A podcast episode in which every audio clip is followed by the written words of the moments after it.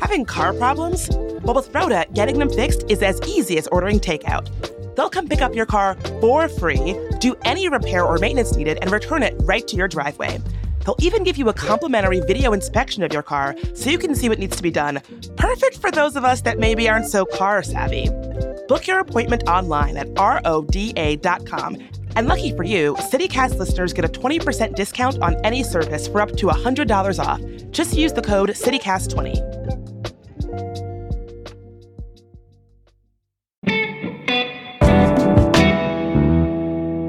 Today on CityCast DC, DC's police chief is moving on after just two years atop the force. It's a moment of rising crime, congressional meddling, and lingering worries about policing. We are talking with Washington City Paper's Mitch Ryals about Robert Contee's legacy and how the city might replace him.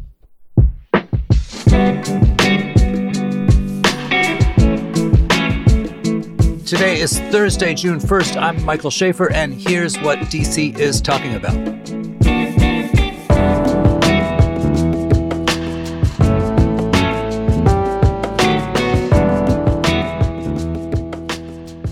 Hey, Mitch.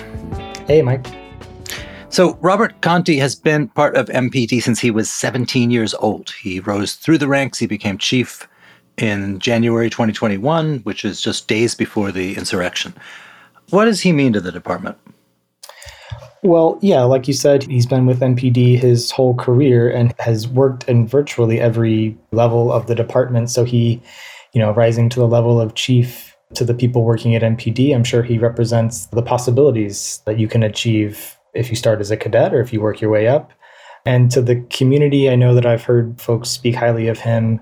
He's had a presence throughout the neighborhoods, working as a as a patrol officer, as a sergeant, and now he's he's up in the higher ranks, and so he has he has that experience, he has that credibility among folks. I think that's what that gives him. We've come through this period where police chiefs like around the country had they'd been kind of like football coaches, right? Like they, they would go from city to city. Washington would pluck a Chicago top cop and and so on. And this model where somebody comes up through one department his whole career was for a while rarer. One of the reasons for that was it was thought that someone from within the department couldn't didn't have the perspective to change the culture and change the place. How did Contee change the culture of the, of the department? How did he change the department? Period. I mean, there's a few things that he did to change the department. The first is he really emphasized this. It's called active bystander training, which is essentially where you train officers to recognize when another officer is acting inappropriately and to intervene in some way. And I believe he was the first or one of the first chiefs to require that sort of training for his officers. He's also made some improvements to their use of force policy since he started as chief and kind of, I guess, beefed up or improved their use of force investigations. He reintroduced an old unit in MPD called the Force Investigations Team, FIT, that group of investigators who specialize in that sort of investigation in, into officers' uses of force. So he also he took over the first chief to take over after the protests of 2020 that focused so much on police brutality. Yeah. And at a time when the sort of median DC local politician was much, much, much more police skeptical than they might have been 10 or 20 years before that. What was his relationship like with the electeds, particularly the mayor obviously appointed him, but what with the DC council? Uh, from my perspective, his his relationship with Mayor Bowser was uh, pretty good. They're aligned on it seems like crime fighting and public safety strategies.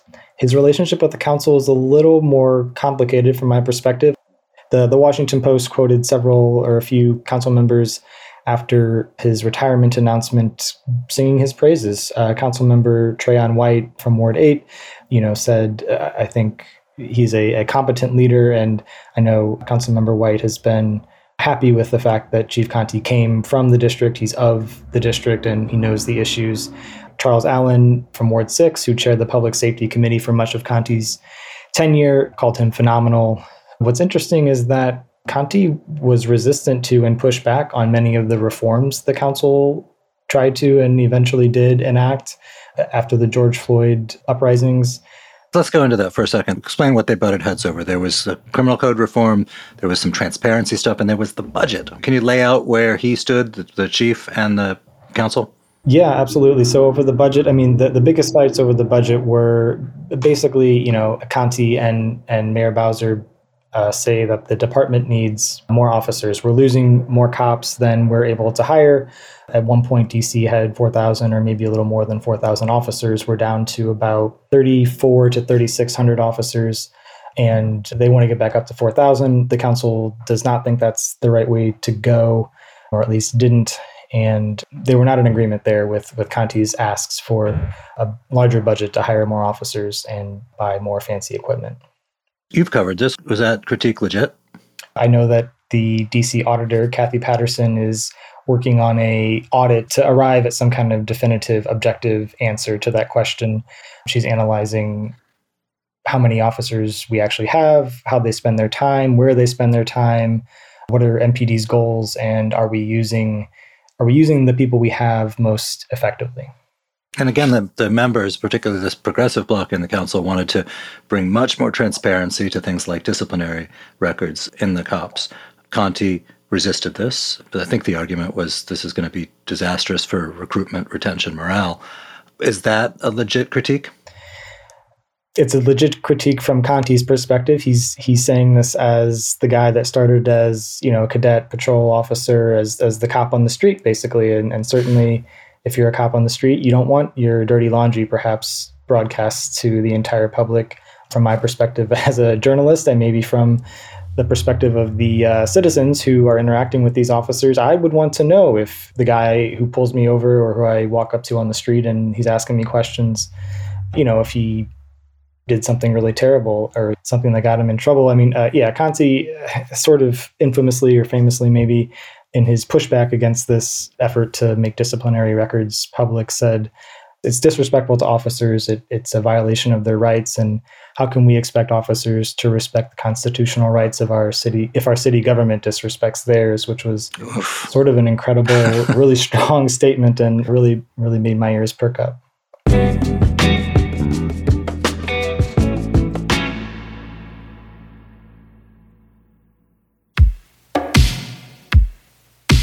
When was the last time you went to the theater?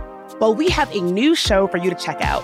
The Gala Theater in Columbia Heights is showing the political musical comedy Museum in the Closet, Evita's Return, which follows Argentine icon Eva Peron to the afterlife as her preserved corpse ignites political scandals, clandestine affairs, and mysterious murders. The show is full of samba, reggae, and tango that will have you tapping your feet nonstop. The show is in Spanish with English surtitles and will run from May 9th through June 9th. Get your tickets now at galatheater.org or call 202 234 7174.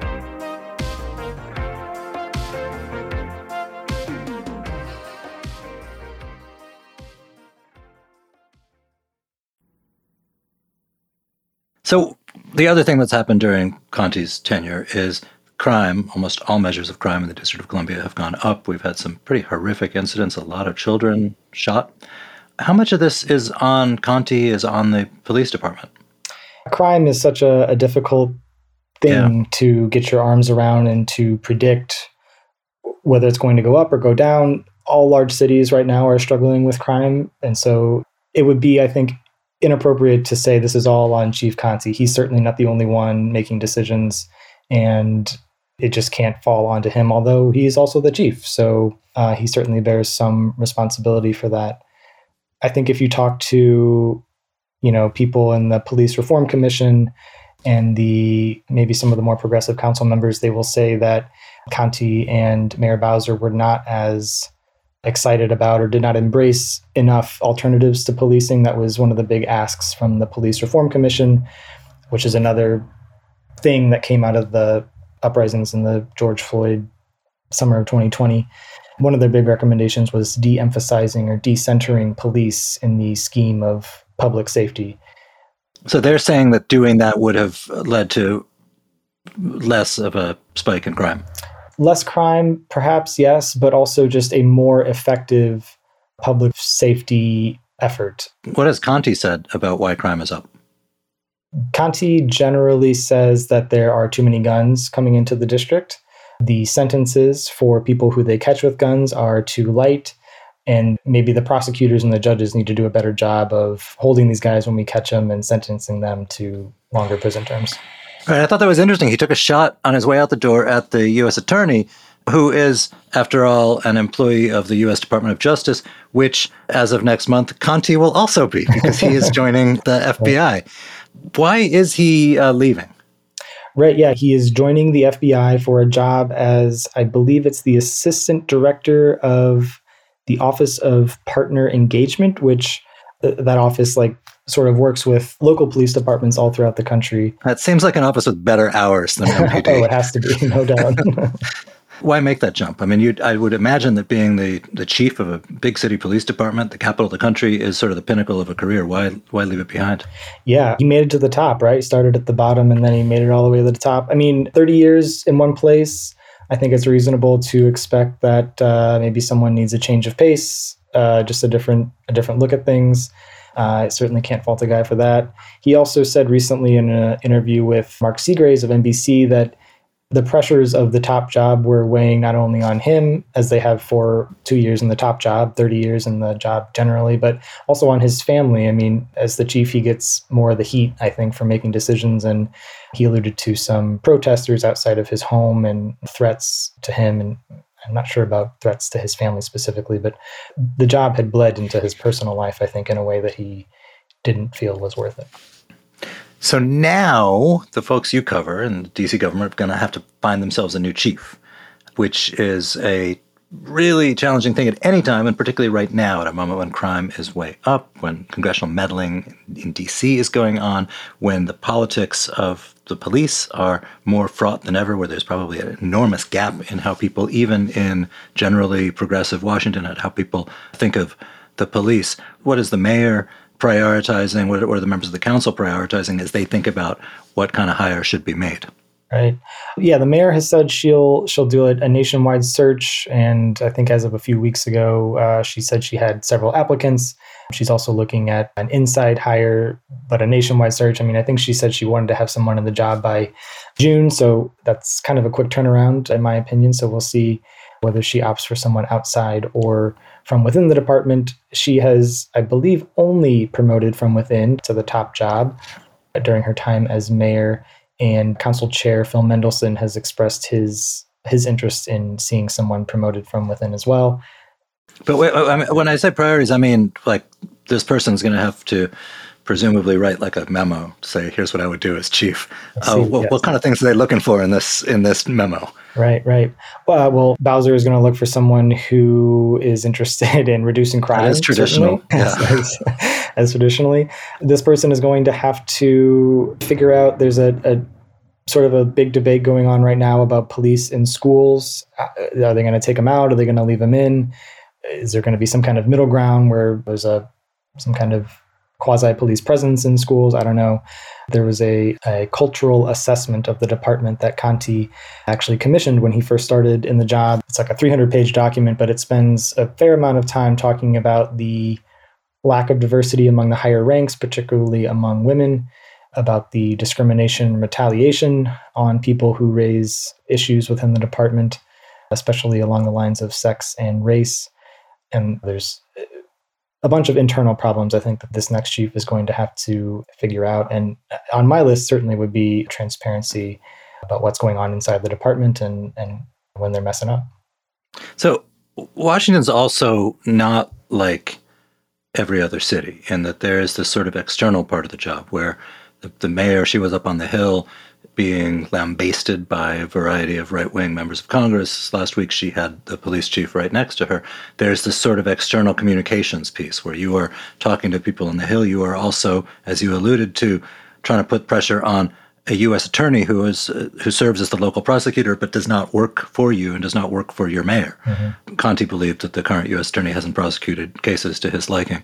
How important is that in their calculation about what kind of person they want to get?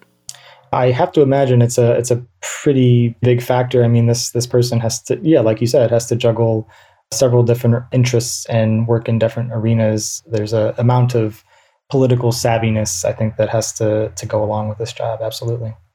You've read that the 300 page culture report, and they they commissioned it from a police research organization. Mm-hmm. In the standards of American urban police departments, how screwed up did they find DC to be? Is this a moment where they're going to need a real sort of like organizational whiz kind of person? A lot of the issues that the report called out are internal and seem to be cultural. In other words, uh, kind of deep in there. You know what I mean? To me, that indicates that a an outside hire might be the best sort of person to come in with fresh eyes and shake some things up or turn some things around. So, in the meantime, there's a person called Ashan Benedict, who is the interim right. chief. What's his deal? Yeah, uh, Ashan Benedict. He came to MPD. He was he was a Contee hire in 2021. He came from the Bureau of Alcohol, Tobacco, Firearms, and Explosives, which is a federal agency. His title was Assistant Executive Chief. He has said he's not interested in the top job, but happy to fill in in the interim until Bowser picks someone else. He has roots in DC. It's been reported, I've seen reported that he's lived here for about 20, 25 years, maybe. He was a commander in the response to the insurrection and the aftermath of that. He was also involved in that agency's response to the September 11 attack and on the Pentagon and all the way back in 2002, the Beltway sniper incident. So he's he's been around. He's familiar with DC. Not interested in the top job though. So let's go big picture here. What is going to be Contee's legacy in DC? Yeah, that's a that's a good question. It's a tough question one that I've uh, been thinking about for for a bit. So, I mean, there's a few things. Obviously, like you said, he's sort of this homegrown talent, right? Like he's of DC. He came from the Carver Langston neighborhood in Northeast, rose through the ranks to the top job, and so he he acts as kind of this example of like the ultimate possibility for a young person in DC. You can do it certainly discussion of his legacy has to involve the insurrection. He became chief like something like four or five days before January 6th and and had to deal with all that. So he gets he and his officers, his command staff, and the hundreds of cops they sent on the ground there get get credit for handling that situation as best they could. I've also uh, something I've noticed about MPD this and I've had this reflected back to me by other folks that I talked to. When I first started reporting in DC on the police department, I was back in 2018. It was such like an opaque and I don't know, maybe rude and like uncooperative agency, like reflexively defensive, and they had to be sued to do anything that was even remotely helpful. Like they wouldn't release stop and frisk data.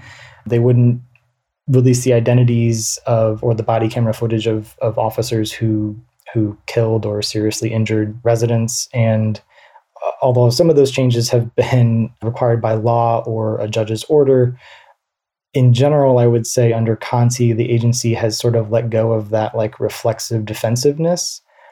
And that that that comes from the top down, I think. If there are like some knocks against him, I'd say one is certainly that he he does come from the bottom ranks of the department and has spent his entire career with MPD and in DC, and so he did not have the benefit of working in a different city, seeing and trying different programs, alternatives to policing that perhaps would have given him a different perspective and maybe thinking outside the box, outside of the police centered, incarceration centered box of public safety in DC. Mitch, thank you for being here. Oh, thank you for having me.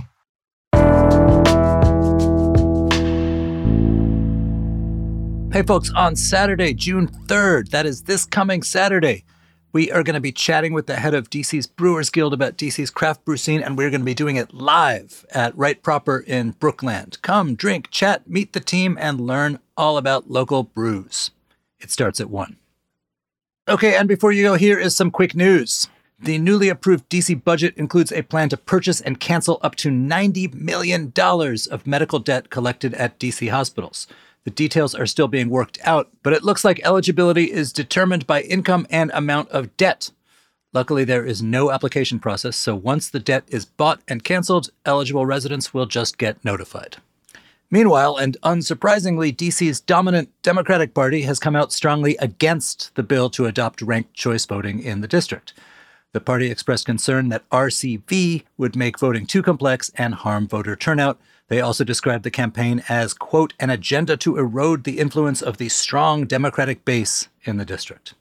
Also, an 11 year old has been charged with carrying out multiple armed robberies in D.C. That is in line with a trend of the time. DC police say more than half of the people arrested for carjackings this year are also juveniles. Finally, four Orange Line stations will close this Saturday through Sunday, June 25th. That is to allow for rail replacement. The stations are Vienna, Dunn Loring, West Falls Church, and East Falls Church. There will be shuttle service during the closure period. And that's all for today here on CityCast DC. If you enjoyed the show, why not tell a friend, rate the show, leave us a review, and subscribe to our morning newsletter. We'll be back tomorrow morning with more news from around the city. Bye.